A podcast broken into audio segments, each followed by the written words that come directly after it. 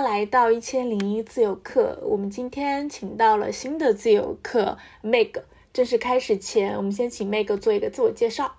啊，Hello，大家好，我是 Meg，然后我是这个呃护肤跟生活方式品牌轻松 Cozy Blue 的创始人，然后非常开心可以在这边跟大家分享一下，就是我的呃算是就是自己创业自由职业的一些心得，然后也非常开心可以认识到 Free Lab 的大家。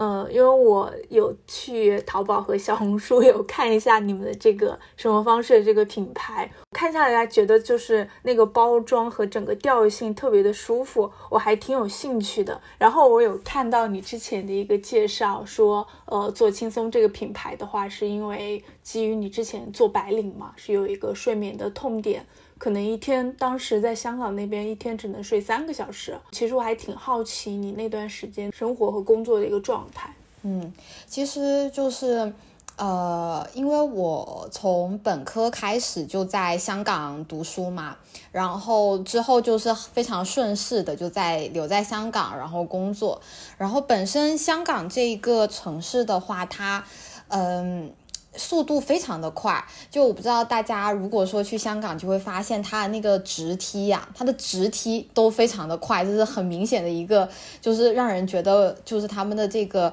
步伐速度特别快速的一个城市。然后呢，当时我在香港的工作是在一家上市的 Four A 广告公司。我相信就是 Free Lab 的里面的会员很多都是做广告这个行业的嘛，就是做乙方，就乙方真的是一个让人特别头秃的一个，就是一个行业。当时的话，就是每天工作的强度、工作的压力都非常的大。然后香港在一个呃比较明显的特点就是大家知道它是一个蜗居的城市，就基本上。呃，在深圳的话，比如像你六千块钱或六七千块钱，可能会租到一个还蛮不错的单身公寓，或者是一房一厅的这样的一个自己的小房间。但是呢，在香港的话，六千块钱基本上你只能租到一个差不多就是四平方米的一个房间。在这个情况下，你还需要跟别人去合租，就它的整体的一个。嗯，居住环境就是特别的不好。就你想想看，就是呃，你在早上这么一天就是特别累的工作，然后你晚上回到家就回到你这个非常拥挤的这个一个四方形的这个小房间里面，然后你的办公桌跟着床就是连在一起的这种，你就会觉得。没有任何自己的生活，所以其实就是在那边虽然待了那么多年，然后工作的话，呃，我觉得也认识到了非常多的呃有趣的同事，但是就是这整体的一个生活环境让我觉得是一个很压抑，然后很令人焦虑的这个感觉，包括到最后，呃，可能我对我自己的工作，我觉得。给到我的那种成就感也不是那么多，那所以就最后决定说干脆就辞职，然后呃就是回来内地这边创业，然后也是因为在那段时间里面觉得睡眠质量特别不好，然后很焦虑，呃想要拥有自己的一方。一方小空间却没办法拥有，然后这一点是让我很不爽的一点吧。当时就用了一个，就是我觉得特别有效，然后但是又不是特别花钱的一个方法，就是呃，我那时候开始会非常喜欢的去买香薰。因为像在香港这种出租的房子里面，就是你可能今年住这里，明年就要搬到其他地方。我们是基本上不添置任何家具的，就是带着自己的衣服就住进去了。然后，那你既然没有办法说可能通过一些家居改造把这个地方变成属于你自己的空间的话，当时哈我是觉得气味是一个非常好的手段。就是你点一个你自己喜欢的这种香气气味，在你这个小房间里面，然后你回到家，你会瞬间就觉得你好像是被一个这种香气的呃小躯壳给包裹住了，你会觉得说自己好像进入到自己的小世界。然后也会觉得说你的生活好像也还那么还蛮精致的。就即使在一个居住环境比较差的地方，但是闻到这种舒服的你喜欢的气味，啊，你会觉得比较舒心的感觉。那这个是我最开始呃想要做一个这种香气以气味为主线的生活方式品牌的一个呃小小的出发点吧。嗯，因为我有看到你有说这个香薰品牌里有一个痛点是基于睡前一小时，我觉得还蛮准确的，因为我其实也是一个睡眠不太好的人，所以我觉得之前那个小时其实特别的重要，就在睡觉之前，就是还是要找到一个很有安全感的或者很安心、很稳定的那种心理状态，可能才会更好的入睡。对，因为我觉得，呃，很多情况下，像广告行业嘛，就是大家可能上班的时间，像我们都不是特别规定说，比方九点上班，六点下班。通常我们有时候可能早上特别迟才去上班，所以就晚上特别迟才回家。那你在工作那个时候的那种，呃，头脑风暴的那种状态，或者是比较焦虑的那种状态，很容易就会带回到卧室，就导致说我们可能在睡前没有办法，呃，有一个特别舒服的环境。去呃给我们自己做一个这种入睡的准备，所以我觉得对于现在的很多白领啊，或者是在外面打拼的年轻人来讲，有一个比较舒适的入睡的环境，我觉得还是非常重要的。就是这个其实也可以帮助大家在第二天工作起来更高效一点。因为我还是感觉到你是一个挺注重生活品质的人。其实你是当时哪怕再忙碌的话，你也会对自己的生活状态。呃，自己的一些睡眠状态，你都会很关注的，是吗？呃，因为是这样，就是我觉得，嗯，现在有很多，就是因为大家都在讲内卷嘛，比如说像你今天晚上有点睡不着，然后因为工作的事情想七想八，这好像是一个常态。有些人可能还觉得说，这更恰恰证明了我们的，比如说像工作能力很强，我们就是特别有拼劲的这样的一群人，就反而把这个事情给忽略掉，忽略掉了自己的睡眠跟情绪健康。但其实我觉得，就是大家应该要慢。慢慢的去注意到这一点，就是会是因为睡眠，它是你焦虑或者是情绪不好的一个非常直接的体现，就是你会失眠。然后情绪健康，我觉得也是大家需要更加去关注的一点。你有时候，比如像在上班的时候，呃，尤其是打工人嘛，会觉得对工作有非常多的抱怨，然后包括到回到家，你会觉得这个抱怨的情绪还继续停留在那个地方，这个其实就是一个不是特别健康的一个情绪的表现。其实大家应该要更去正视这一点，然后注意去可能是通过一些这种冥想练习啊，或者是一些其他的辅助手段，去帮助自己更好的去管理自己的情绪健康。因为我看到你在之前的采访中，你有提到，就其实在香港生活一段时间里面，你你也会有焦虑或者失眠，晚上在那儿刷小红书或者各种社交的。就是 app，你当时其实后来也会意识到，这个情绪状态可能是根据当时还是有内心有一些匮乏，或者是没有得到自我的满足有关系。我不知道你这个觉察，呃，是怎么来的，在当下。我觉得是这样，就是比如说像我刚开始工作的时候，我也会焦虑，但他那个焦虑是觉得说你对于即将要完成的这项工作，你有非常多的想法，然后你不知道那哪个想法是对的，或者是哪个想法更好，这个是你对于工作内容本身你会产生一些这种呃焦虑感。那这个我觉得是很健康，而且是可以帮助我们更好的完成工作的一种情绪。但是后面就是慢慢到我最后工作的尾期的时候呢，我会觉得我对这工作产生的这种焦虑感，更多像是一种沮丧或者是抱怨。呃，它并不是因为我碰到了一件非常棘手或者是非常难搞的客户，我需要去想解决方法，或者是我需要想一个特别有创意的方案。反而是那一种，就是我觉得这个工作做起来真的没意思，或者是我觉得这份工作有很多地方，我觉得是完全是在花无用功，就是会有这一些，呃，你无法改变的抱怨的时候呢，我就觉得说，现在目前我做的这份工作是没有办法满足我自己的内心的。那这个时候的话，我觉得他焦躁是带着，或者焦虑，他是带着一点点那种。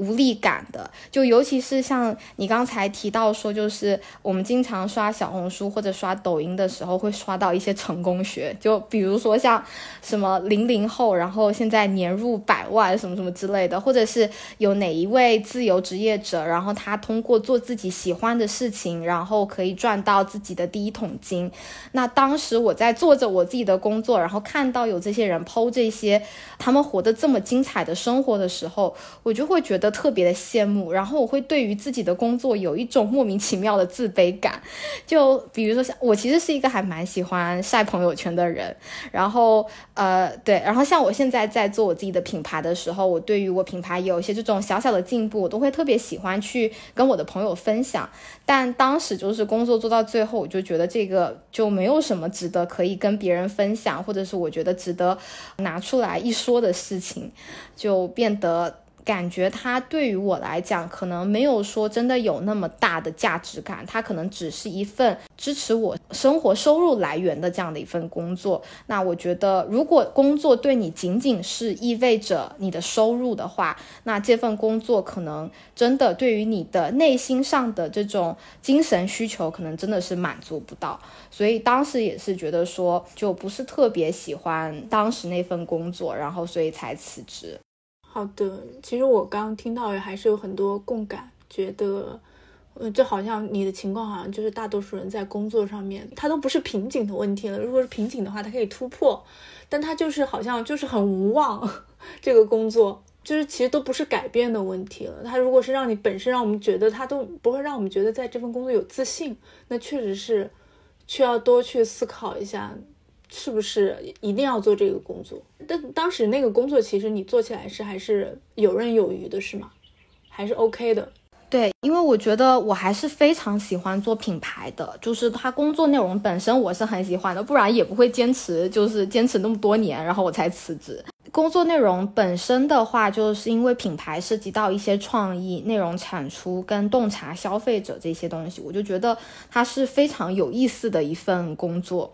所以其实我后面创业多多少少也都跟这些是有一点点关系的吧。后面的话，我觉得厌倦主要是你做着做着的话，就会发现重复性很强，而且就是你说乙方他。最终目的还是需要去赚钱嘛？那他赚钱的同时呢，可能就会去牺牲一些创意的东西，然后包括一些就是我们行业说的这种不是特别好的一些 practice 啊，像这种刷数据啊什么的。呃，我当时后面做着做就会觉得说，既然你做了一个 proposal，就做了这样一个策划方案出来，然后实际上你是通过去刷数据去实现这件事情的话，那我不知道这个东西的意义何在。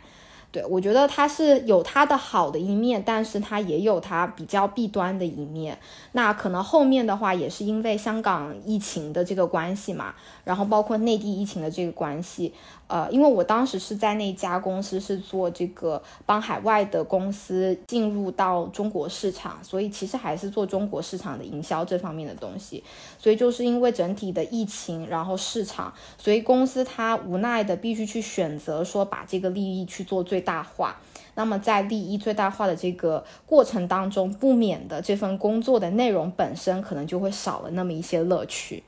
对这个，我觉得可能也是一些在创业当中的人会感到比较困难的一点吧，就是你怎么样去在这个赚钱跟传递你相应品牌理念或者相应品牌价值这之中的话，可能还是要去做 balance。所以你是在广告行业是待了多久？我基本上一毕业就在广告行业了，然后做了差不多有四年到五年左右，对，接近五年。你是疫情之前回内地的是吗？呃，没有，疫情后，二零二零应该是对。那你创业真的还挺厉害的，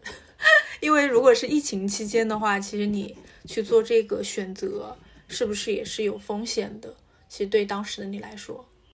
对，一定是有风险的。但是我觉得，就是之前我有看到有人讲过，就是有一句话是叫做 “worry means you suffer twice”，就是如果你去过于去担忧这个问题的话，其实你会给自己的心理无形中加了非常多的压力。然后我的做法的话，就是我先确定我的大方向，就比如说像我在综合考虑我自己的能力，然后我能获得的资源跟整体的市场情况下，我先做了一个大方向的决定，就是我觉得我可以出来创业，就是以我现在能力跟资源，我可以出来创业。那么既然这个大方向确定之后，我中间这些是会有纠结的，但是只要这个大方向定了，我就不会去跑偏。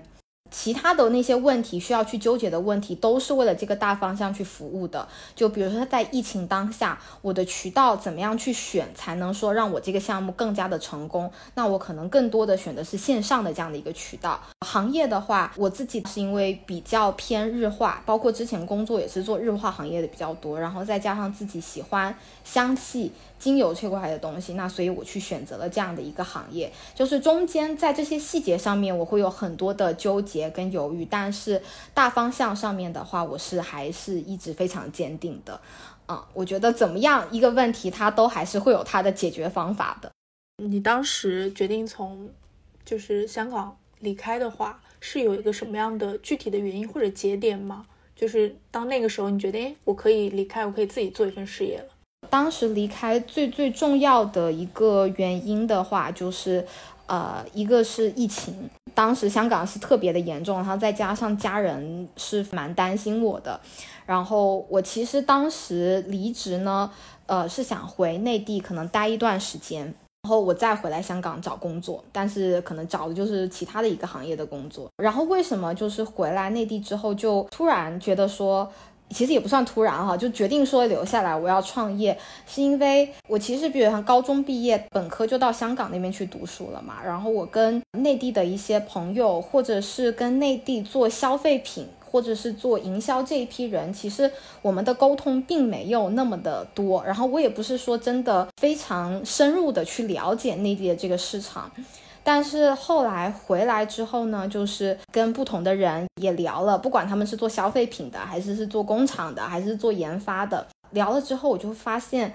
内地是一个非常有意思而且很有活力的一个市场。就我看到了非常多很有意思，然后很有创意、很有执行力的一些品牌，然后他们的一些品牌理念跟这种营销的方法跟品牌故事都非常的吸引人，然后我就觉得。在香港吧，可能大家的营销模式都还是比较传统的，就是不是那么有创意，比较偏传统的那种模式。然后，所以也是有了这样的一个呃，相当于走了走市场吧，会觉得说，呃，更加加重了我这个想要出来创业的这样的一个心情。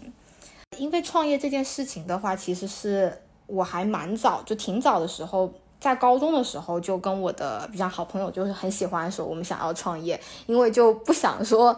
给人打工啊，或者是就想要有自己的一份事业吧。然后就正好是这样的一个契机，我觉得资源什么的都比较成熟了，然后就开始做了这件事情。嗯，其实你也是回内地有去做一番调研，跟周围人去聊。我并不是说在香港辞职的那一下，我就决定说我一定要回去创业，或者是怎么样，也是回来之后了解了一下市场，然后才坚定了这样的一个想法。嗯，但当时以你的履历，如果回内地工作的话，其实也是可以找到一份很好的工作，然后很稳定的。但是我不知道你怎么会想，哎，去去做了一个比稍微有一点风险的一个工作。呃，我觉得看每个人的对于自己的事业的一个想法，或者对职业发展的一个想法吧。因为我觉得说，像在做营销、做市场这个行业，其实你进到任何一家乙方公司，包括你进到一个大甲方，你做的工作可能都只是这一个非常大环节的其中一小部分。如果说你是就比如说像去另外一家公司就职，你永远是只能了解这个事物的某一个小部分。我自己是特别喜欢说去计划一件事情，然后把它全程的这样做出来。我觉得它对于我来讲，满足感跟成就感会更强。然后包括我其实是一个也还蛮喜欢操心的人吧。我觉得可能这都是创业者的一个共同之处吧。就是像我之前的那份工作的话，就我是做策划的嘛。我虽然是做策划，但是我还是会去操心，比如像执行的事情、财务方面的事情。就等等的这些东西，会喜欢说去跟一个团队，或者是作为一个团队的领导者去工作。所以就是我觉得一部分是性格上面的关系吧，然后另外一部分也是我对我自己职业规划的一个关系。然后所以就是决定说，就是我可能不会去出去工作，我是更想说做自己这样的一份事业。那你身上其实是有那种领导的个性是吗？你还是很善于去组织。我觉得不算领导的个性，就是爱操心的个性。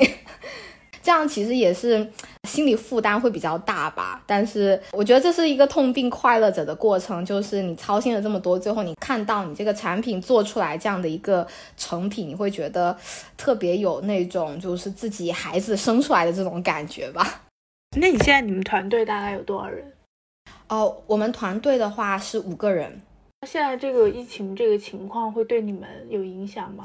我觉得对我们来讲的话，之前深圳有疫情的时候，其实还是有一定影响的。一个是我们线下活动都被砍掉了，然后包括像就是做市集啊什么的，他们的人流量都不是特别大，这个是我们在线下这方面受到了影响。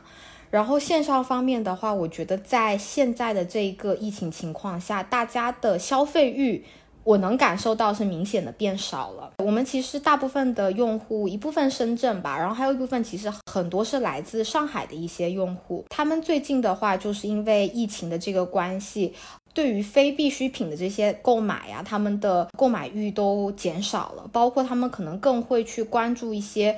必需品就是类似于像那种囤货吧这种东西，包括像我们发的一些这种品牌推文呐，或者是这些内容的话，他们可能就不是说会那么关注，对，所以就是这个确实对我们来讲是还是有一点点影响的。但是就是比如像你说工作方面啊，我们居家工作什么的这些导师都影响不是特别大。我能理解，因为我现在就是在上海。你隔离了吗？还是？就是小区，我已经被隔离两个多月了。就是主要其实也不是，我的天，其实也不是没有消费欲，主要它的物流它不通。其实我还是很想买的。其实我看了你的那个产品，我觉得哎，我都很有兴趣。但是我们现在主要的问题是没有物流，它的那个快递还不通，这个就非常的烦。其实，呃，我们昨天刚刚发了新品嘛，然后我看到就是因为在做新品预售，看到其实还是有一些上海用户在下单的，然后我就还特别感谢他们，就想说疫情这么严重，然后但是还是可以有这种追求美好生活的这种欲望吧，我觉得这个也是挺好的，说明大家心里还没有那么压抑，还心里还是比较健康的。对，因为我觉得香薰或者是这些能给生活带来很好的。这种氛围感的一些生活用品，我觉得还是特别好的。不管什么时候，它都是有需要的。那你现在的生活和工作会有发生哪些变化吗？在创业以后？呃，我觉得变化还是挺大的。就是呃，我觉得最明显的感觉就是他上班跟下班的这个时间是模糊的，你不会有这种打卡上班或者是打卡下班这种界限分明的感觉。反而就是基本上你的事业已经跟你的生活是息息相关的，然后你其实也没办法停止去想这些创业的事情。但刚开始吧，我觉得对于我来讲，这种方式或者是工作形式，其实是一种特别大的压力，就是你没办法区分。然后你回到家就是会带着工作，直到你睡觉睡着的那一刻，你都还在想着工作这件事情。但是现在就是慢慢的，我觉得一个是习惯了，因为这个其实是一个常态化的事情。然后再一个的话，我觉得就是我会更加注意的去管理我自己的这种时间，做时间管理。就比如说像我以前其实并不是特别喜欢用一些这种日程本或者是这种计划本去把我的事情罗列好，因为我是蛮喜欢那个即兴发挥的这样的一个人。现在的话，就是为了要更高效的去工作，我就会去用一些这种时间规划的本子啊，包括像呃之前你没有采访过那个 Today Well Spend 的创始人 Mensa，就他们是做这个注意力管理的那个小本本的嘛，就是他们那个本子，我其实还蛮喜欢用的，因为它其实不仅是帮助你理清你今天一天要做什么事情，它更是帮助你去关注你今天。需要做的最重要的那么一到两件事情，然后并且在你做完这一到两件事情之后，你可以给予自己的一点鼓励。我觉得这个也是呃很多人会忘记的一点，就是他们做完这件事情会忘记给到自己一定。情绪或者心理上面的鼓励，像我如果说，比方一天我解决了一个非常重要的事情或者非常棘手的事情的话，我晚上一定是会奖励我自己，比如说像可以去放松一下，可以去看个电影什么之类的，就是松弛有度这样子的生活，我觉得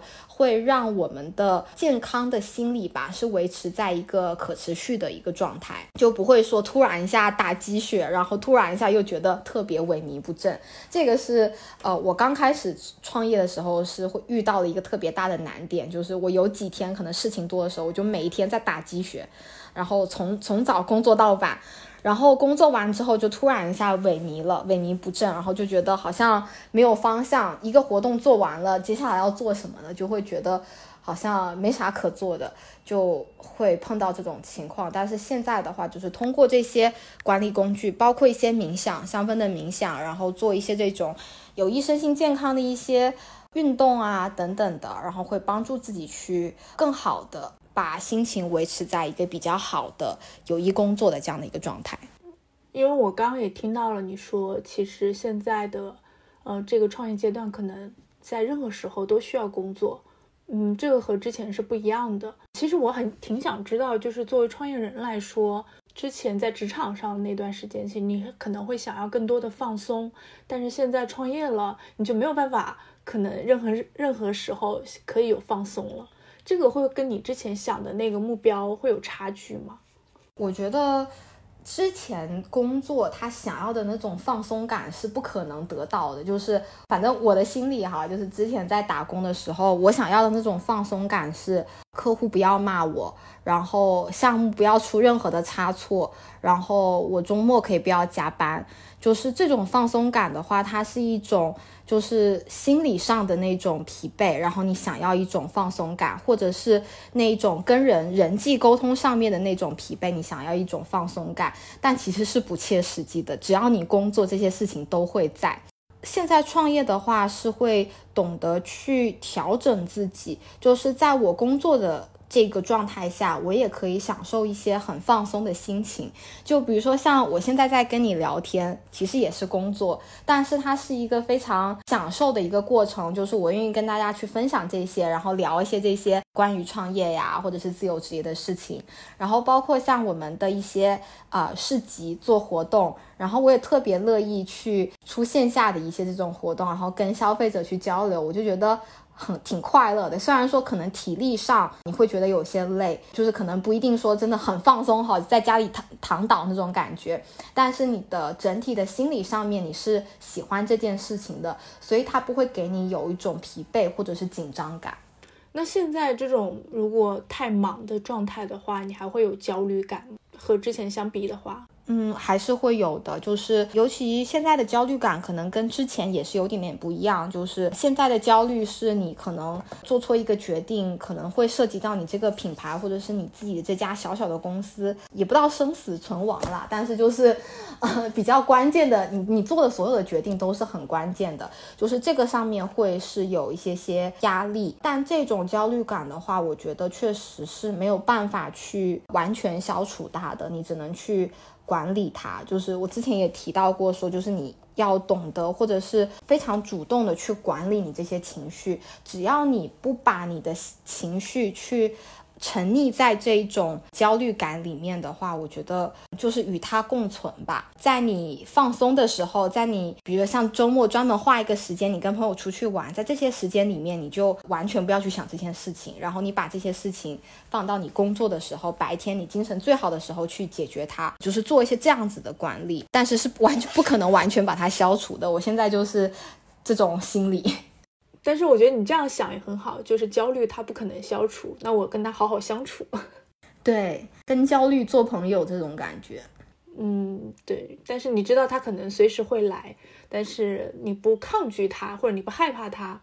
这种反而可能是一种平衡，我还觉得挺好的。对，像很多人的焦虑来源其实是应该也不叫拖延，就是因为很多人可能不知道说这个问题的解决办法，或者是不把这个解决方办法付诸实践，他就会产生一种没办法解决问题的这种焦虑感。所以，呃，我现在是会更倾向于说，当你感到焦虑的时候，你一定要。做一些什么事情，就是不管说你针对这个你让你感到焦虑的问题的这个解决方法是否是正确的，但是你为了解决这个问题去付出一些努力的话，你的焦虑感多多少少都是会有一些些缓解的。我觉得行动其实是很好的，可以缓解焦虑的一个点吧，就突然想到的。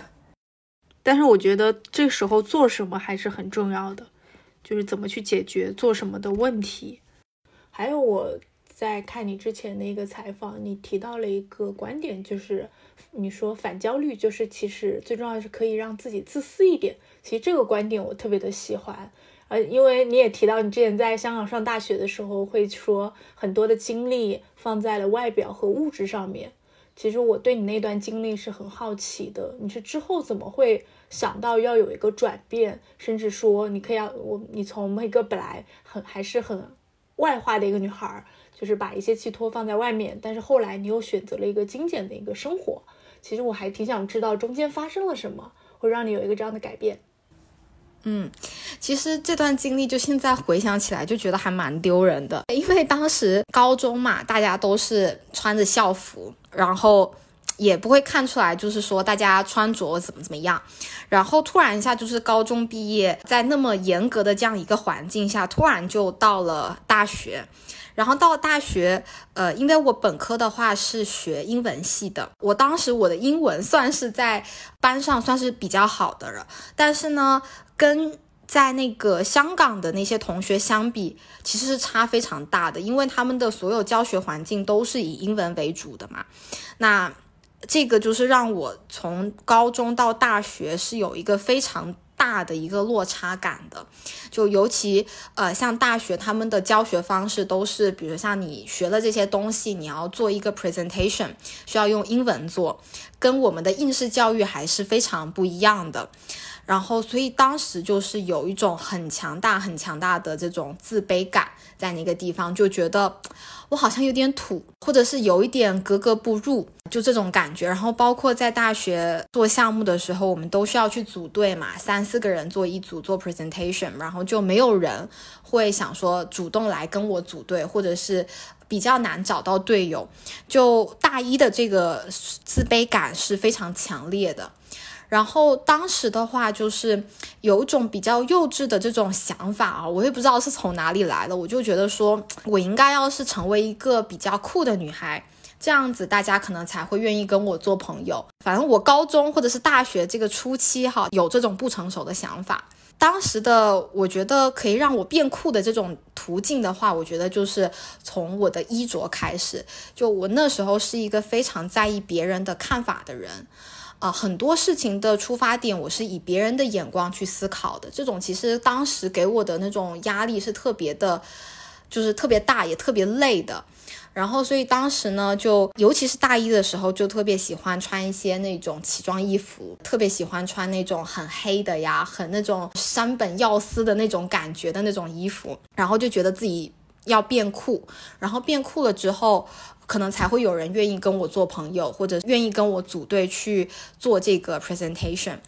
然后后来慢慢的，我发现就是一个是这件事情对我来讲。给我的经济压力特别的重，就是买衣服都不便宜啊，又是呃没有出去打工的这样的一个状态嘛，所以就觉得呃变成我得省吃俭用，然后去满足我对于我自己自以为的这个外貌上面的上面的一些就是造型的这些 settle。然后第二个的话就是发现说，即使我穿的再怎么潮或者再怎么酷，呃还是一样，就是嗯。你如果没有一个很好的专业能力的话，大家还是不愿意跟你一起组队。就是这个，其实是我在大二的时候，就是比较明显感受到了这样的一个点，就是我已经潮了一整年了，怎么还没有人来跟我组队？就是大二，我上大二的时候就是这个想法。然后后来的话，就是嗯，其实是迫于经济的这个压力，就是真的买了太多的衣服了，然后就到大二，其实实在没办法，然后才呃开始慢慢的，我就是。不是特别去在意这些外表上面的东西，或者是衣着上面的东西，然后呃，反而去更加注重的就是呃，比方提高一下我自己的英文能力，或者是我的专业水平。然后后来发现的话，就是嗯，确实。我其实所有认为这些酷女孩的特质，或者是呃受欢迎女孩的特质，都是一些非常对自己非常自信，然后他们的这些学业呀、专业呀、综合能力都特别强的人，他们自然是会有这样的魅力，可以聚集一帮人跟他们一起呃做项目或者是做做做作业吧。当时，啊，所以其实就是呃大二的时候。呃，在发生这个改变之后呢，就会慢慢的觉得说，呃，从内心觉得自己变得更加自信了，然后有了这个比较扎实的基础之后，我觉得就之后也都不在意自己穿什么了。应该是从大三开始吧，一直到我呃香港那份工作结束，就这段时间，我基本上都是穿 T 恤加牛仔裤，基本上不会穿其他什么衣服。我会觉得说，其实这样子更简单，我不需要去想那么多，说我到底穿这个好看，穿那个好看，穿这个别人会会不会说什么？呃，就是反正统一的一套服饰，我就觉得会让我自己的内心觉得更舒服吧。其实我理解的，你说到就是反焦虑，就是自私一点，是不是？也意思说要把更多的关注度放到自己的内心来说。对，因为我觉得一旦你开始在意别人对你的看法，你会活得非常的累。大家是可以说吸取别人的一些价值观，但是你最后这些价值观，或者是你对事情的一些评判标准，都是要从你自己内心散发出来的。然后，关于这个呃自私这一个观点的话，我觉得是要多多关注自己内心真正想要的是什么东西。就是比如说，像我自己之前觉得说我想要这些很潮的衣服，怎么怎么样，但实际上我想要的只不过是在呃别人对我能力的一种认可。所以就是反而关注自己的内心的话，会让我们活得都更加的轻松，跟更加的放松一点。那后来你做的一些改变，包括你去创业，你从香港离开，你是不是也在努力挣脱别人对你的认可？有没有这块儿的，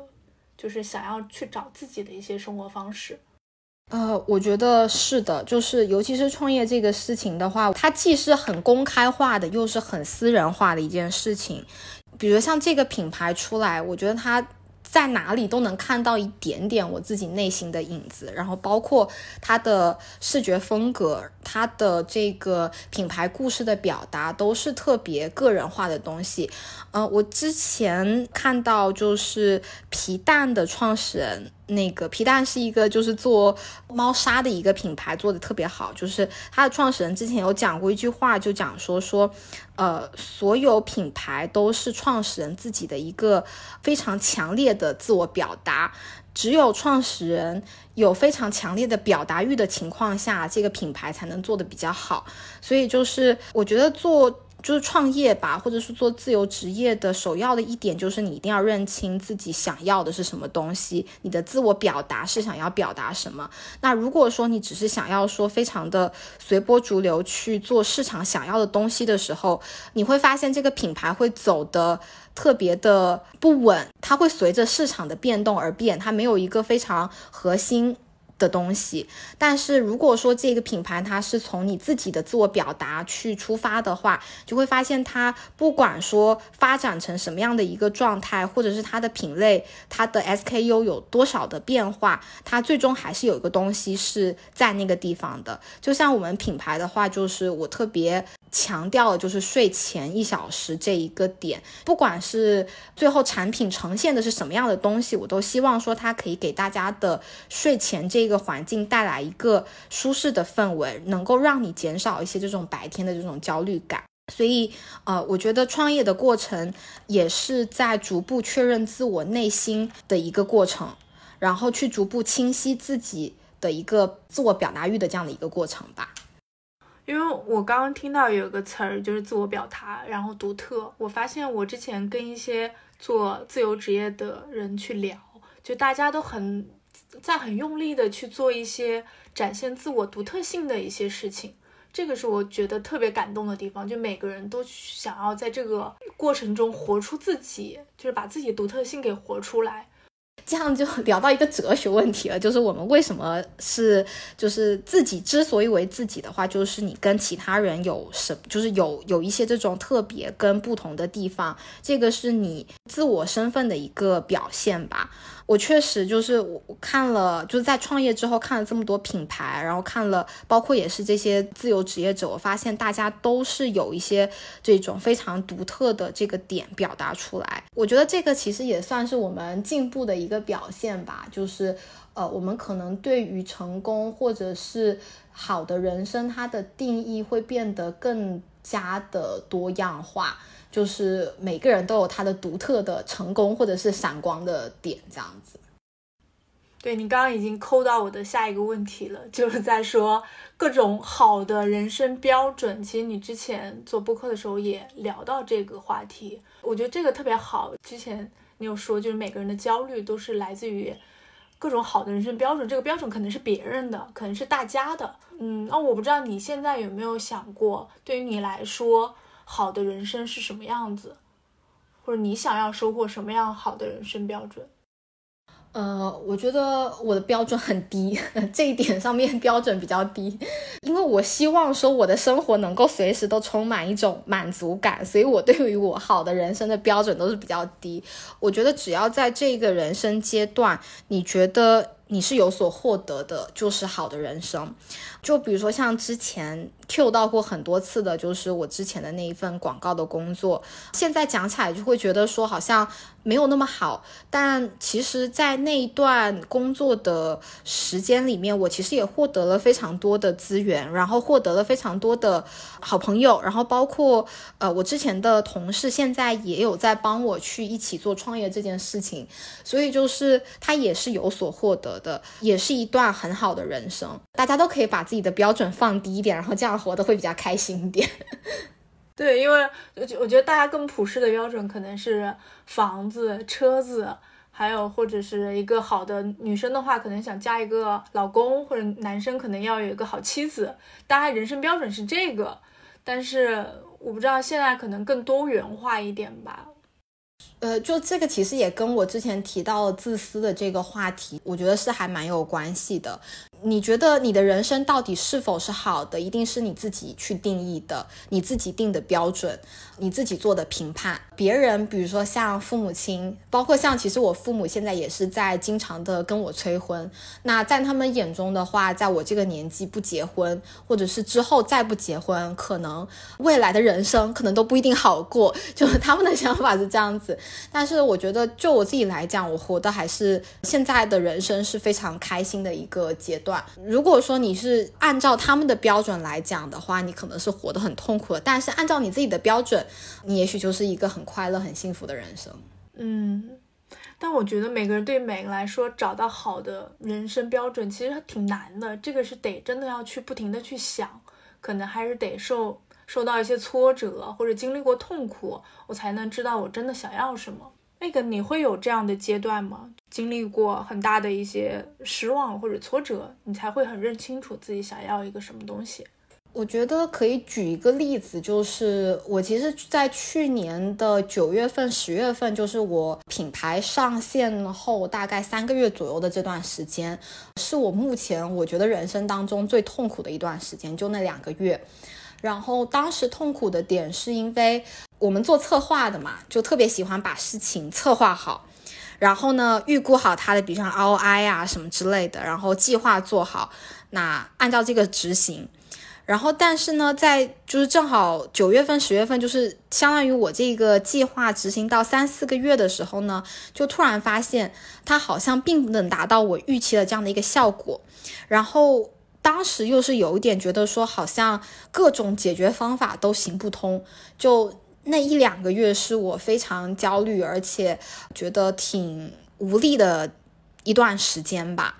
然后当时也有就是犹豫过，说其实也不算犹豫啦，就是有偶尔会回想一下，就是觉得说我如果说去回来继续找工作，会不会是一个比较好的路子，或者是怎么样？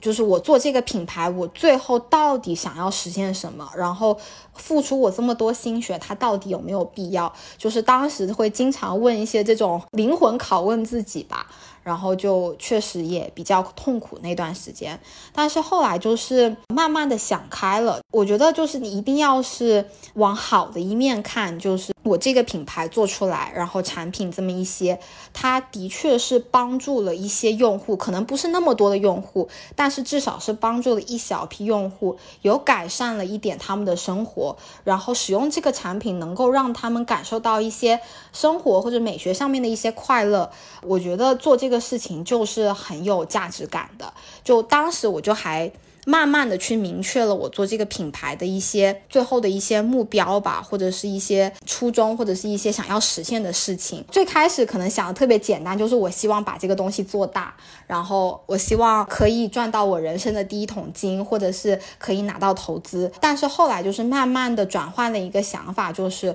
如果说我能用我创造出来的这个东西去给别人带来一些改变的话，我觉得这件事情我就做成功了。就是这个是当时的一个心路历程上面的一个转变吧，蛮痛苦，但是又还蛮顿悟的那一两个月。而且我觉得这个目标就会听起来很动人，就是想要为他人做一些什么。对这个的话，就是会让自己就是会充满精神上面的动力。因为有些时候，比如说像你如果定这种营业额啊，或者是你想要赚多少钱这种，它确实会促使你说去呃努力的工作，或者是努力的做这件事情。但是它会给你的心理上会形成一种比较大的一种压力。但是你如果说去换一个方式去想你做这件事情的目的的话，它其实在精神上面的给你的支撑会。比较大，就是会让你不会轻易的放弃这件事了。嗯，而且我觉得这个目的的话，好像和人开始有了连接，和你的用户有了连接。包括我们的所有内容，基本上都是比较软性的去讲说我们的产品跟我们的生活方式的一个联系。我们反而不是特别喜欢去说这种偏 sales driven 的这些东西。是，而且我之前有听到你在播客里提到过，其实你是不会在自己的产品文案里面说焦虑什么什么的。其实你是有一点避开这一些，你是更想让大家接触它很美好的一面。对，因为如果你发我们的微信推文，我们基本上我印象当中应该就只有一篇或者是两篇有提到焦虑这个词，其他基本上都是。会比较正面的去给大家比较积极的生活方式，因为焦虑这个东西的话，真的说着说着你就会开始焦虑起来，就是一个很奇怪的事情。但是我们还是希望说，就比如像我在播客或者是在跟别人做分享的时候，我会提到，因为我觉得这件事情是需要去正视的，就你需要先去认清它，你敢于直面自己的焦虑，然后你才能够解决它。这个是我一直的，就是想要传达的一个点。嗯，但是你的营销方式其实不会提到焦虑这个词儿，我觉得这个也是挺好的。你更你会更去注重的说生活很具体的东西，会很美好的东西。因为我我比较喜欢激励积极心理学这种东西，所以就是我尽量会就是至少在品牌这方面的话，我会比较少去提及这些负面的东西。明白。而且而且我看到你的一些你们的这产品，其实它是非常环保的。包括它一些外包装，你有提到过之后，可能会想把它呃弄得更实用一点，给大家旁边做一个小饰品什么的。然后你们的用料、你们的选材其实都是非常环保的。呃，是这样，就是因为。我自己本人是一个还蛮喜欢就是可持续或者是环保生活方式的，然后包括我其实看到，呃，现在有越来越多的品牌去做一些这种可持续的材料，我就觉得特别的棒。然后，所以我们自己的话是从产品本身的配方上面，我们去尽量选用对环境无害的一些产品成分，或者是它在生产过程中是尽量减少对环境污染的这样的一些成分，所以我们会偏好喜欢用一些这种植萃，然后没有这种人工合成香精的这这样的一些材料。然后包括像在这个做包装的过程当中，也尽量避免去做那些过度的包装。就我经常收到一些礼盒呀，我就觉得真的有点过分了。硕大的礼盒，然后里面产品小小的一个，我就觉得会比较没有必要。那所以就是像我们的一些。精油的盒子啊，它其实是可以拿来做小抽屉盒的，因为正好就是，比如像出差的时候，他们会把这些精油一起带着在酒店里面用嘛，就比较助眠的香气。然后再把精油拿出来用的时候，他会把这个盒子当做自己的那个耳饰的那个收纳盒，这样子也避免就是这种小东西丢掉。所以我就觉得可以给大家带来一些这种不同的用法，我我们觉得还是蛮开心的。而且呃，我们自己的用户也会经常发明一些其他的奇奇怪怪的用法，就觉得还挺好的。嗯，和你们会有互动是吗？发给你们看，特别喜欢跟我们的用户沟通，然后他们经常也给我们提一些特别棒的点子。像我们之前的这个共创社群里面就有用户说，我们可以把一些品牌的小卡做成那种种子卡，就是它是可以种出那种小花出来的那种种子卡。它是就是相当于是用一些特殊的材料把那个种子融在里面，然后我们这次新品也是用了这样的一个种子卡来做我们的品牌小卡。那这个我觉得就是在品牌跟消费者互动的过程当中，大家一起进步，就是我们也去教育他，呃，去使用一些可持续的产品，然后他们也可以给到我们一些这种很有意思的可持续的这些啊小点子。所以这个我觉得就是我在做品牌过程当中特别觉得特别开。开心的一点吧，也就是你们只是在借着这种香薰，你们的产品，但是你们是其实背后是在做很多生活方式上面的互动，特别有意思。因为我觉得，如果说单卖产品的话，真的就是跟其他的品牌没有什么太大的不同之处，就是大家都是卖这个产品，你用我的精油或者是用他的精油，反正都是用精油。这个也是联系到你刚才之前讲到的，就是每个人都希望自己有一些独特的点嘛。那每个品牌也都是这样。我们的话就是一个是因为本身品牌的风格或者是品牌的价值观是这样，就我们希望大家。以我们的产品作为一个出发点或者是一个契机，他可以去认识到，或者是可以过上更有意思、更健康、更注重身心灵健康的这种生活方式。那另外一个的话，也是因为我们是一个以线上为主的品牌，我们没有线下的体验店。但是像香气这个东西的话，它其实又是特别注重体验感的一个类别。我们的话就是只能说通过一些线上的生活方式分享，去弥补我们没有办法。说给到大家线下体验的这样的一个点，对，所以就是有各种的考虑吧。嗯，但我觉得挺好的，就是你其实一直在坚持，很多年前从香港就是想的一些东西，然后一直带到了你的创业里面，其实是那条线路一直没有断掉，我会觉得很好。就你坚持，你还是坚持了很多东西。对，就是比较固执，或者是比较执着。而且我我有看到你说在大学里面你有修过环保类的课程，也参加过一些环保协会的一些线上的实习。我不知道这些经历对于你后面做一个这样很注重环保品牌的一个香薰品牌会不会有一些影响或者启发？呃，我觉得影响还是蛮大的。大四三还是大二的时候有点忘了。呃，选修了那个环境保护文学这门课之后的话，才开始非常有意识的去关注环保这个议题。那之前可能只是一个喜欢去野外郊游的人，但是后面就是慢慢的去意识到了现在整个世界吧存在的一些环境保护上面的一些问题。然后包括，因为我之前是在大学期间的话是有。交换到丹麦，交换了半年。然后丹麦就是大家众所周知，是这个做可持续跟环保的一个非常领先的一个国家。就是当时环保大会都是在丹麦开的嘛，然后所以他们整个国家的那种环保的氛围特别的。浓就会很容易被他们影响到，就是他们用的那些材料很多都是可持续的，然后包括他们的消费观念都特别精简那种感觉，所以多多少少都会被影响到。然后再一个就是当时我觉得对我呃，整个人的价值观影响非常重要的一个就是，啊，你可能之前在采访我的另外一些采访里面可能可以看到，就是叫那个呃詹姆斯贝隆，就他是一个这个冰川摄影师，他是记录了这个就是全球各地，包括比较主要的是在冰岛的个冰川，在这个几年间当中的一个变化。然后那个纪录片，我觉得是非常非常震撼的一个视觉上面的体现，就是它消融的冰川是有一座埃菲尔铁塔那么高，就那个当时是真的把我震惊到了。我们觉得就是呃全球变暖或者是这个环境问题离我们非常非常的远，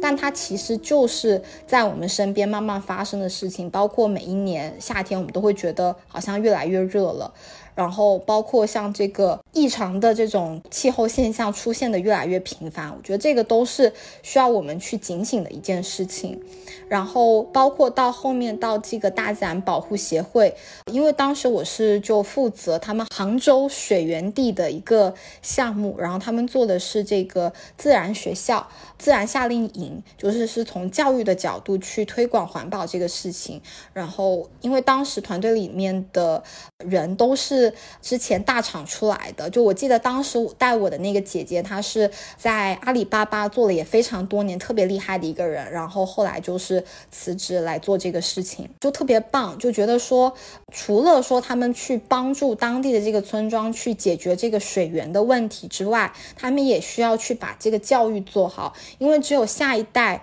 他们理解到这些环境问题，重视这些环境问题的话，我们未来的这个可持续的这样的一个进程才可以得到一个保障，或者是更好的发展。所以就是当时帮他们做那个自然教育夏令营，然后就看到有很多小朋友，就是他们其实也是很发自内心的喜欢这些东西，就是比方有一些废物利用啊，或者是用一些这种废料去做自己家的这种堆肥，就觉得特别棒。所以就是说，在我做品牌这个过程当中，环保这个概念，我一直是想要去把它做更好的实践。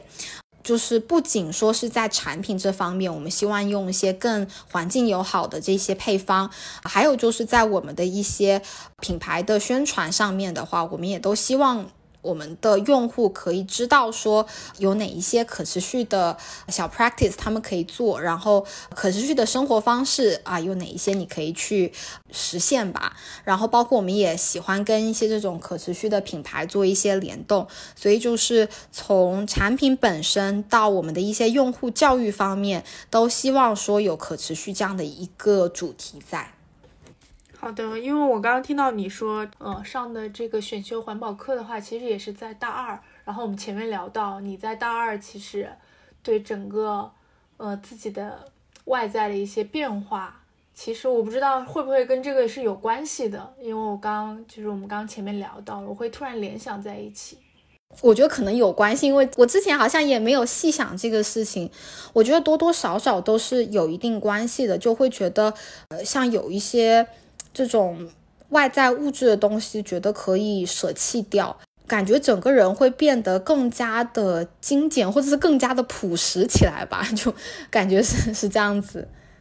对，然后其实挺有趣的，就是我感觉你一直在哦外在和内心在找一种平衡，但是你这种你现在更多的力量是放在了环境上面，环境保护上面，在做一件更大的事情，所以我觉得这个这之间的关系其实挺奇妙的。其实你刚才讲到环境保护，然后我现在我都不敢自己讲这么大，就是有其他的品牌，他们对于环境保护这件事情，他们是做得更好的。然后在我们这方面，其实我刚才就有点想补充，就是像在日化化妆品这个行业，我们想要做到完全的环保，就是从用料到我们的外包装做到完全的环保，是一个。比较艰难，而且很漫长，成本非常昂贵的一个过程。那这个我觉得是这个行业有一定的这个无奈之处吧。就是比如说，我举个例子，像，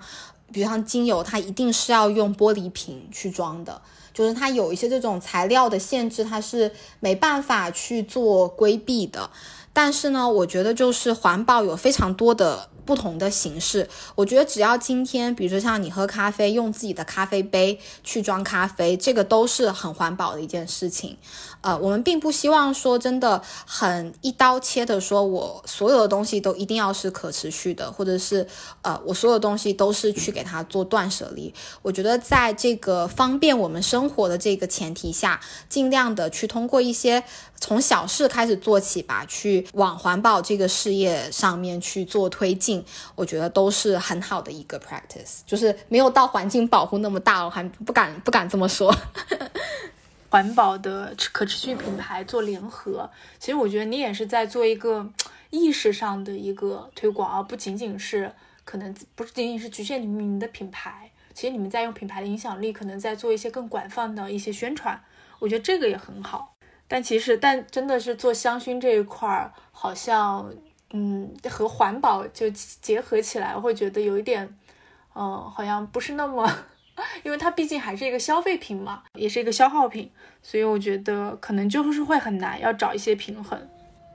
对，我觉得环保的另外一面也可以是更加的帮，就是帮助我们用户更加深入的理解我们与自然的关系。这这个也是我们一直在做的一个内容，就是因为我们的所有产品它都是去做用呃植物成分，不管是植物精油还是一些这种植物提取物去做调香的，就是我们希望说可以把自然里面的一些东西让大家在家里面可以去使用它。然后去感受一下，就是与自然的一些连接，这个我是我们也在持续的去推的一件事情，包括去野外走一走呀，然后呃一些这种在自然当中的一些冥想的练习，这个都是我们呃还蛮喜欢做的一些内容。我觉得自然和香薰，包括内心，其实是一个很好的一个串联的关系，他们真的可以在一块儿，可以达成一个平衡。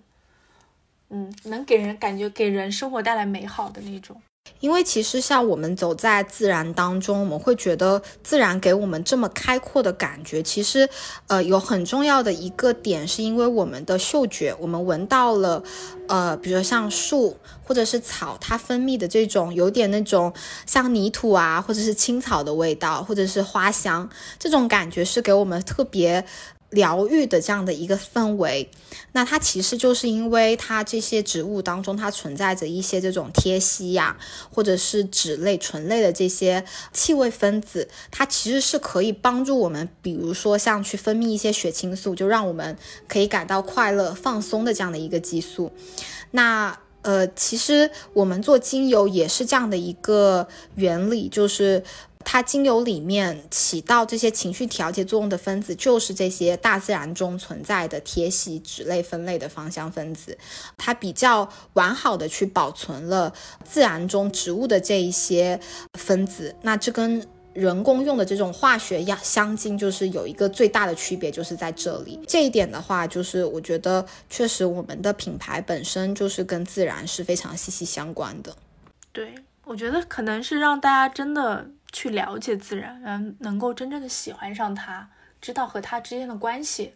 我觉得这一点很好。因为你有有提到一个标签是精简生活，其实我还挺想知道你现在的一个生活状态是什么样子，就是你对物质方面的看法呀，包括你整个人现在的一个穿搭或者是一个消费是一个什么倾向。我其实现在自己本身的话，对于比如说像买衣服或者是买这个化妆品，是基本上是没有什么物质消费欲望的。我觉得现在更偏向于是这种实用主义吧。就比如说像我知道很多朋友可能有非常多的口红。像我自己的话，我目前就两支口红，一支是平常用的，一支是正式一点场合用的这种口红，就两支足够我应对任何的这个社交社交情景，然后我就觉得是够了。然后包括我觉得我并没有说真的像很多的这种，他们有些人觉得说就是可能要做一些这种断舍离，我觉得断舍离是可以，但是肯定不是完全的断舍离，也不是说去省钱，而是去选择更。更为高效或者是高质的这种消费理念。比如说像刚才提到了环保这个问题，就是呃，像我买的包包就是那个好评的包包，那个 How Bottle 的包包，他们包包就是用瓶子做出来的这个可持续材料，我就会更偏向于去购买这一些符合我价值观的一些这些产品。然后，呃，刚才讲到了实用性，然后一个高效跟高质的消费理念，再一个的话就是我是一个还蛮喜欢，就是还蛮念旧的人吧，就是一个东西我可以用非常久。就好的一面讲说说，就是比较物尽其用吧，就是像呃，我现在背的一些书包都是我大学的时候背的书包。就只要这个东西不烂，我就会一直用下去。这一点的话，我觉得其实也是还蛮重要的一点，因为其实像现在很多这些 fast fashion 啊，就是它的衣服质量可能不是那么高，但是就是会比较快速的这种更新迭代，让你比方买了一件，可能过两三个月就扔掉了。这个其实是环保垃圾或者是一些浪费的很大的一个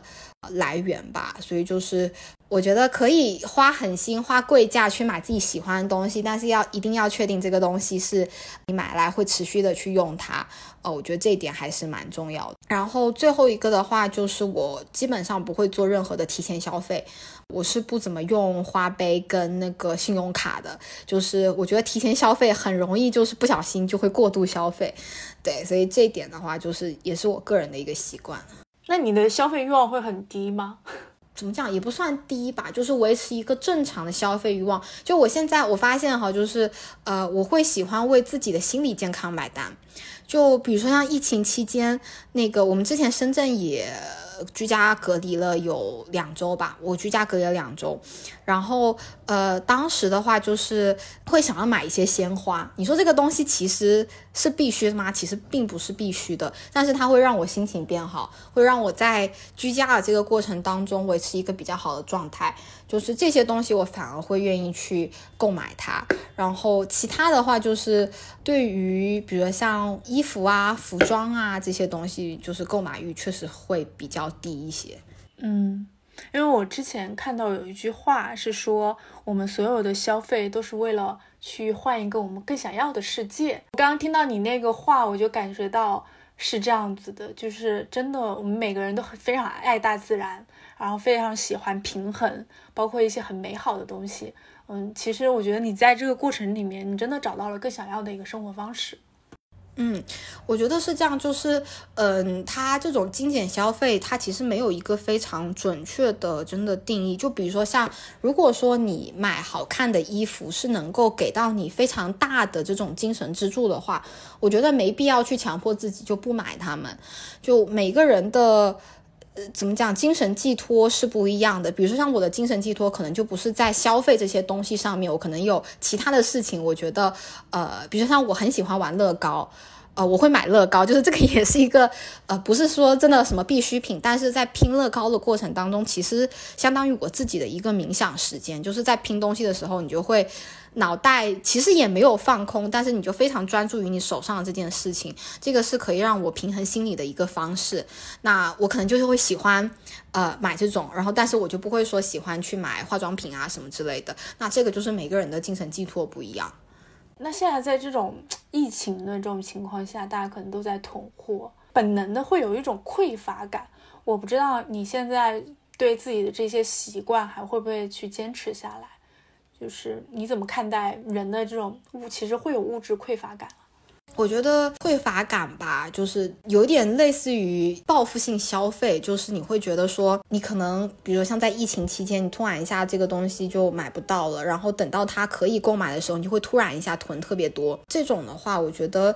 可以适当的去控控制这种报复性消费的心理，因为我买东西基本上都是比较有计划的去买，所以就是如果说当你有这种心理哈，就突然想要买很多的时候，我觉得你可以先放下手机。当然抢抢必须物资的时候，不是这个那个啊，就是尤其是好，大家有时候躺在床上晚上的时候，就特别喜欢买一些那种很不理智的东西。就我自己的话，我觉得可以分享给大家一个。一个一个方法吧，就是我通常如果说这个东西我特别想买，但是我又觉得说可能呢，我不一定需要它，或者是可能呢买回来我不喜欢，我就会放在购物车里面再放个两三天，然后每一天呢就会再去看个几页，比如像两到三天之后，我还是想买这个东西，我就会再去购买，就是会给自己两到三天这种理性思考的时间，有一个这么缓冲时间吧，我觉得可以确保说你当下买下去的这一个决定是对的，就我自己会平常会这样子。但我觉得，我觉得听下来真的觉得你好理性哦，就是在消费这一块儿，我觉得匮乏感可能真的是那种心理问，有一些心理问题吧，就有一些没有得到满足，但其实可能不是物质满足就可以了，真的要去找那个背后的东西。哎，其实你刚才讲到了这一点哦，就是想到一点想要补充，就是我当时就是这个疫情。就是可以开始买外卖的时候嘛，就突然也是有一种这种匮乏感，就特别想点一些那些，比如像火锅呀，或者是这种平常自己在家里没办法做的东西，然后来弥补一下，就是我心里的这种匮乏感，或者是买蛋糕、买甜品这种，就吃特别多。但是后来就觉得说，好像吃再多，你也没办法缓解你那种莫名的这种情绪。然后后来解决的话，解决办法就是我后来，呃，有一个周末我就出去玩了。就是相当于在深圳周边找一个地方住了一天，然后那个心情就缓解了。它其实是那种你太久没有出门的那种很闭塞的感觉，但当时当下你可能觉得是一种转化成一种食欲吧，或者是对这种食物的欲望，但实际上你渴求的可能是一种自然，或者是出去玩，或者是跟你朋友呃聚会的这样的一个欲求吧。所以就是。那个渴求感可能确实不是那种，不是特别健康，你可能还是要找一下你到底想要什么。我记得之前就我看到有人讲说说购物其实不是买东西，而是心理治疗。你买下去一个东西，你可能就突然一下心情好了。对，就是这种这种心态。对，但是花的钱也是真金白银，结果又得拼命去工作去挣那个钱，真的就是无限的循环，你知道吗？对你等到拿到手之后，你就开始肉痛了。那你现在，因为我看到你有在提自己的一个个人签名是 “listen more”，呃，少就是多。其实我也很喜欢这句话。呃，我不知道你现在会觉得实现人生的自由的话，生活里哪些东西其实是可以少一点的，或者把它放下来。其实是可以，就是相当于总结前面讲的，就是第一点。很重要的就是对他人给你自己的评价一定要看清一点，比如像别人给你的建议，或者是有些东西你可以作为一个参考意见。但是最重要的还是你自己的决定吧。然后第二个点的话，就是那种纠结跟无用的担忧少一些。就是我之前讲的，worry means you suffer twice，就是不要去沉溺于太过于不健康的这个情绪。像之前我就经常会有时候会突然一下沉浸在自己的那种，哎呀，创业真累啊，就是创业人都最命苦的这种情绪里面，其实。这个并不是我真实的感觉，比如像我看到刷到小红书，看到有人这么讲，我突然一下共鸣了，然后就沉溺在这个情绪里面了。其实就是不是特别健康的这种，所以就现在会劝自己，就是少一点纠结，少一点这种无用的担忧，呃，做事情跟解决问题才是最重要的。我觉得还有一点哈，就是可能就是现在逐渐的怎么讲呢？对自我的要求。某种意义上来讲的话，就是变得更低了一点。但是这个低并不是说让自己就是随随便该怎么过怎么过哈，反而就是呃不会说以以那些像以前那种非常应试的这种想法去要求自己，就是跟之前你提到的关于那个好的人生的标准定义其实是有点类似的吧，就是会以一种更。辩证的方法去要求自己，就比如说像我创业这个项目，最后可能做的不是特别好，或者是怎么样，但是在这个过程中，我还是学到了很多东西，认识到了很多人，也更加明确了自己的内心。我觉得这样的经历也算是一段成功的经历。就像有些可能很多 freelancer 吧，就是不一定他们每一个人的自由职业的生涯是。非常成功的，就赚到了很多钱，可能最后最后又无奈的必须得去打工，或者是怎么样？呃，我觉得也不需要太沮丧，就是这个只是人生的一些选择上面的问题。每一段的人生经历，我觉得一定大家都是有所得的，所以就是现在就不会那么小心翼翼的去过于的去评判自己的每一个决定吧。我觉得任何的决定都是好的决定。对我觉得你好像达到真的达到了一种平衡，你的状态很好，我觉得。就是我觉得这个也是在不断的跟自己博弈，或者是跟自己对话的过程当中找到了这样的一个点吧。对，就是有时候像以前就特别喜欢跟自己钻牛角牛角尖，但现在就佛了。对，因为我之前有聊过一些创业人，大家都非常很绷着，没有那么松弛，会很紧张，会在聊自己的一些赛道，聊品类。但是我觉得和你聊下来。你会更在乎最后的那个收获，你整段历程它到底会经历一些什么？其实我觉得你更在意这个过程，嗯，而且你也会更松弛一点。对，因为我觉得像，呃，既然我是做一个这种关注大家身心健康的品牌，那从我自己本身。我至少要在我自己身上试试用我这些，就是我觉得可以帮助大家这些方法。如果说我自己都是那么紧绷的一个人，我觉得就是我们品牌的理念不会那么好去做传达。是，我觉得你真的就是用在用自己本身在做这个品牌，这个品牌会融合到你很多个人的一些成长。对，所以就我觉得这是做品牌很有意思的一个点，就是你有时候在。审视这个品牌的时候，你会觉得像在跟另外一个自我对话。嗯，它是一个更外化的你，它是一个能看得见、摸得着、能感受到的你，我觉得是。呃，其实我觉得怎么讲，应该他他应该算是一个更完美版本的我，就是他是一个，就像像我刚才讲到，我在这品牌这这上面，我是从来不会讲焦虑这些东西，就是我把这些我自己的一些负面的东西给他拿掉了，然后就是包出来一个就是比较呃比较我心中比较完美的这样的一个呃另一个自我的这种感觉吧，对，是我的一部分，嗯嗯。我觉得这个真的很好，就是你还可以见到另一个自我在这个世界上，我觉得它会会有不一样的变化，就未来会觉得做这件事情真的还挺有意思的。是，你看，就是女生也其实也不用找，不用找男朋友，也不一定要生小孩儿，就自己跟自己的这个对话就非常有意思。那如果让你来推荐你们品牌的一款产品，你会推荐哪一款？嗯。我目前我自己就是天天每天都在用的是我们的一款新品。今天在录的时候它没有上哈，但是我自己已经拿到开始用了，就是是我们的一个沐浴露。为什么我们做沐浴露呢？是觉得说，其实回家洗澡的这个时刻，其实是你告别你早上这些很对外的工作啊，或者是跟别人社交的这个日程，然后开始你自己内心的一个日程的一个节点。就我们经常跟别人聊天结束嘛，会喜欢说一句“我去洗澡了”，然后我们就去洗澡，然后接下来的这段时间就是你属于你自己的这段时间。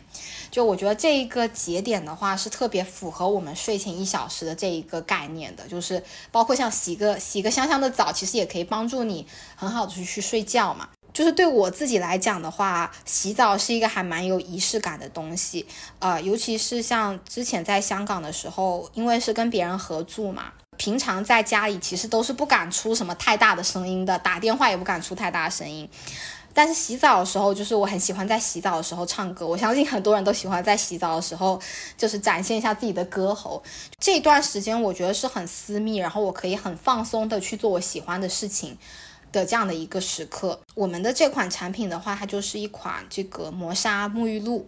然后它的调香也是用精油调香，它是不添加任何的人工香精的。这个跟市面上的其他的一些沐浴露是最大的不同的地方，因为它除了它本身具备的香气之外，它还具备这些植物精油的一些这种功效成分。然后像这个味道的话，是我自己也很喜欢的花香木质调。就我特别喜欢木质调，然后因为是夏天嘛，所以就是选用的木质是这个地中海柏木，它是一款那种偏针叶、比较清爽一点的这个木质的味道，然后再加上这个玉兰花。玉兰花就是上海的这个市花，这应该是三月份吧，二三月份应该上海开的很旺，花香加一点薄木，然后再加上这个柠檬跟甜橙的味道，就是一款我觉得特别像那种阳光晒过的白衬衫的这种味道。我也不喜欢特别那种很腻或者是特别留香很长的那一种，就反而是那种现在所说的这种伪体香嘛。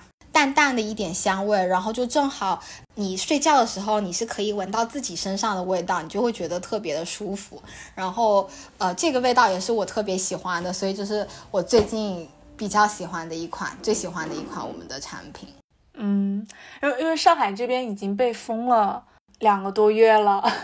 然后三月我们是没有出去过的，是没有春天的，我们都说。所以我刚刚听到你说有有花香，是上海这边的。花的花香，我觉得还蛮蛮动容，很想立刻来一瓶。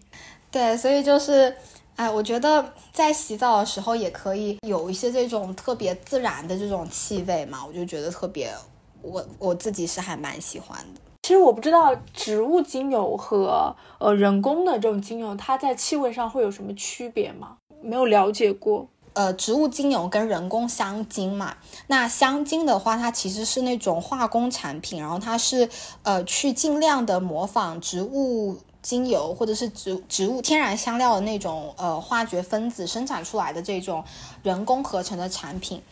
人工香精的话，它的味道会比精油来的更加的浓一点，就是它的气味是属于呃留香比较长。然后气味比较稍微浓郁、比较浓烈一点的这种气味，然后它最大的不同的话，其实就是人工的香精，它是不带有任何的我们刚才我讲到，就是比方植物当中带有的这些萜烯这些有效的分子，所以它只是起到了一个香味的作用。植物精油的话，它的味道整体来讲是会比较舒服、比较自然的那种香气的感觉，它不会让你觉得说很冲。然后或者是很浓妆艳抹的这种感觉，它反而是一种比较淡、比较温和的这种气味。听你聊一下，我都感觉我真的有闻到那种 香气。对，真的可能是被被困在家太久了。嗯，就聊到自然环境，我们之前还做了一期，就是。因为觉得很可惜，因为这么好的春天，大家都被困在家里，然后就特别做了一期，就是呃有带着这种春天泥土跟青草气味的精油的一些合集，就是也希望说大家在家里可以通过气味吧，去对这个春天进行一个望闻问切。就虽然没办法亲身的到这个野外走一走，但是也可以就自己想象一下，也可以，对，做一些跟大自然相关的冥想这样子。所以我觉得现代消费品还是挺了不起的，它真的可以保留下来很多东西，就哪怕受限于一些环境的原因，然后它还是可以改变人们的生活。我觉得这可能真的就是一个很美好的一个生活方式吧。对，所以呃，我就觉得有很多品牌，我觉得做的都比我们好，就是他们在对于推广更好的生活方式这一点。啊，真的做的很棒。然后我们的话就是也是在慢慢摸索的过程当中嘛，因为我们也是属于比较慢的一种 这种品牌，慢慢的一步一步的去优化这个品牌。嗯，但我觉得你们已经很好了，就包括听你聊下来，就还是非常真诚、真诚善良、有爱的一个品牌，然后很注重平衡。嗯，我觉得它就是带着你的个人气息。呃，把我比较好的一面 展现出来了吧？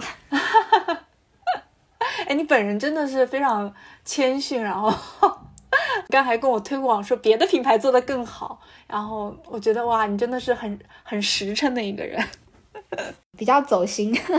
我觉得特别好，谢谢 Maggie，然后觉得希望你们品牌会越来越好，等这边疫情解封了，我也会去买一瓶支持一下，